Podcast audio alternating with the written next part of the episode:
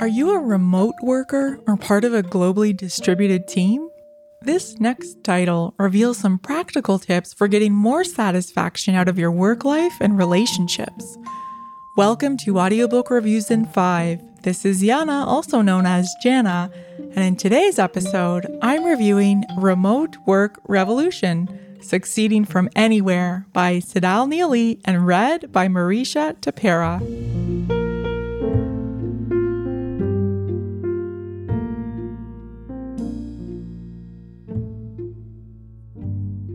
Harvard Business School professor Tsedal Neeley has been researching remote, virtual, and global work for almost 30 years, but her insights recently gained attention due to the pandemic.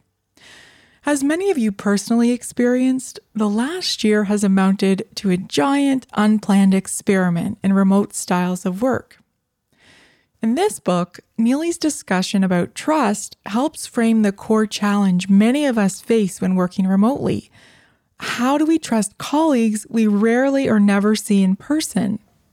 Neeley explores how remote colleagues are likely to work together with a relatively shallow level of emotional trust and a level of cognitive trust that is relatively intense. She presents a combination of these as something she calls passable trust, which is essential to remote teams and depends on assuming positive intent from the outset of a working relationship. Swift trust is possible and can be reinforced over time with positive working experiences, but also tends to come easiest to those who value individualism and those who are task oriented. Rapport building takes many forms, but it's fundamental to strengthening trust. As Neeley says, the more we feel understood by our colleagues, the easier it is to trust them.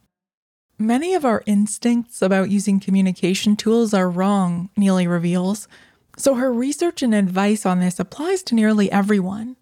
One of our most common mistakes stems from our attempt to recreate office environments in virtual spaces. For example, some of us have a bad habit of scheduling back to back video calls without time to process information between calls, let alone eat lunch. The obvious solution is to schedule break times between calls, but this needs to be modeled by leaders in order to have an impact. Another research finding from Neeley you may have experienced yourself relates to the paradox of using social tools like Slack or Microsoft Teams in a work environment. These can amplify anxiety and interpersonal conflict, especially when employees share non work related content and they feel worried about their colleagues' perceptions. These tools lead to positive outcomes when leaders model behaviors, like posting follow up questions and discussing employee ideas, or wishing a team member happy birthday. When leaders limit their posting to formal topics, like changes in personnel, employees may see these platforms as merely tools for broadcasting. Unfortunately, this means that organizations won't achieve their goals of increasing employee engagement and collaboration, which is often the reason they introduce social tools in the first place. Neeley's advice on language is also deceptively simple, but will take some practice. For example, English is increasingly the standard language of global business but organizations and teams comprised of non native English speakers need to be careful about communicating with simple, clear English and avoid using idioms or slang. This is surprisingly challenging for native English speakers, since we tend to sprinkle expressions throughout our communication without thinking much about it. So far, the advice I've shared from Neeley might seem like common sense, but I've personally experienced every challenge she mentions and it's often the result of good intentions combined with assumptions.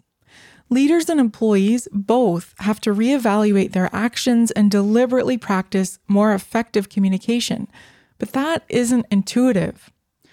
Perhaps the most important takeaway from this book is that conflict and disagreement are essential to building successful teams, as long as communication remains respectful.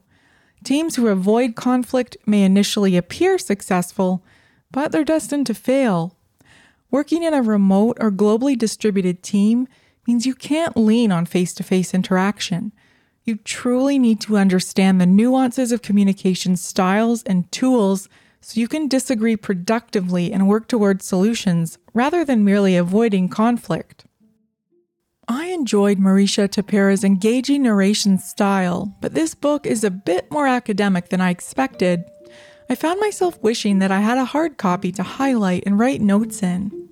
If you do purchase this audiobook, be sure to download the accompanying PDF enhancement because this illustrates Neeley's research with graphs and additional explanations of important concepts.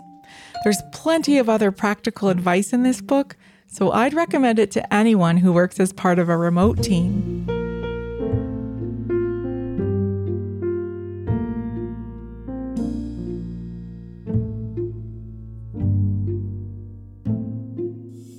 That's all for this episode of Audiobook Reviews in 5. Thanks for listening. If you have not yet done so, please follow us on Facebook and subscribe to Audiobook Reviews in 5 on Anchor, Apple, Spotify, and many others. By subscribing, you help increase the profile of this podcast and chances of other listeners finding it. I look forward to checking in with you all again soon. Please stay safe and be well.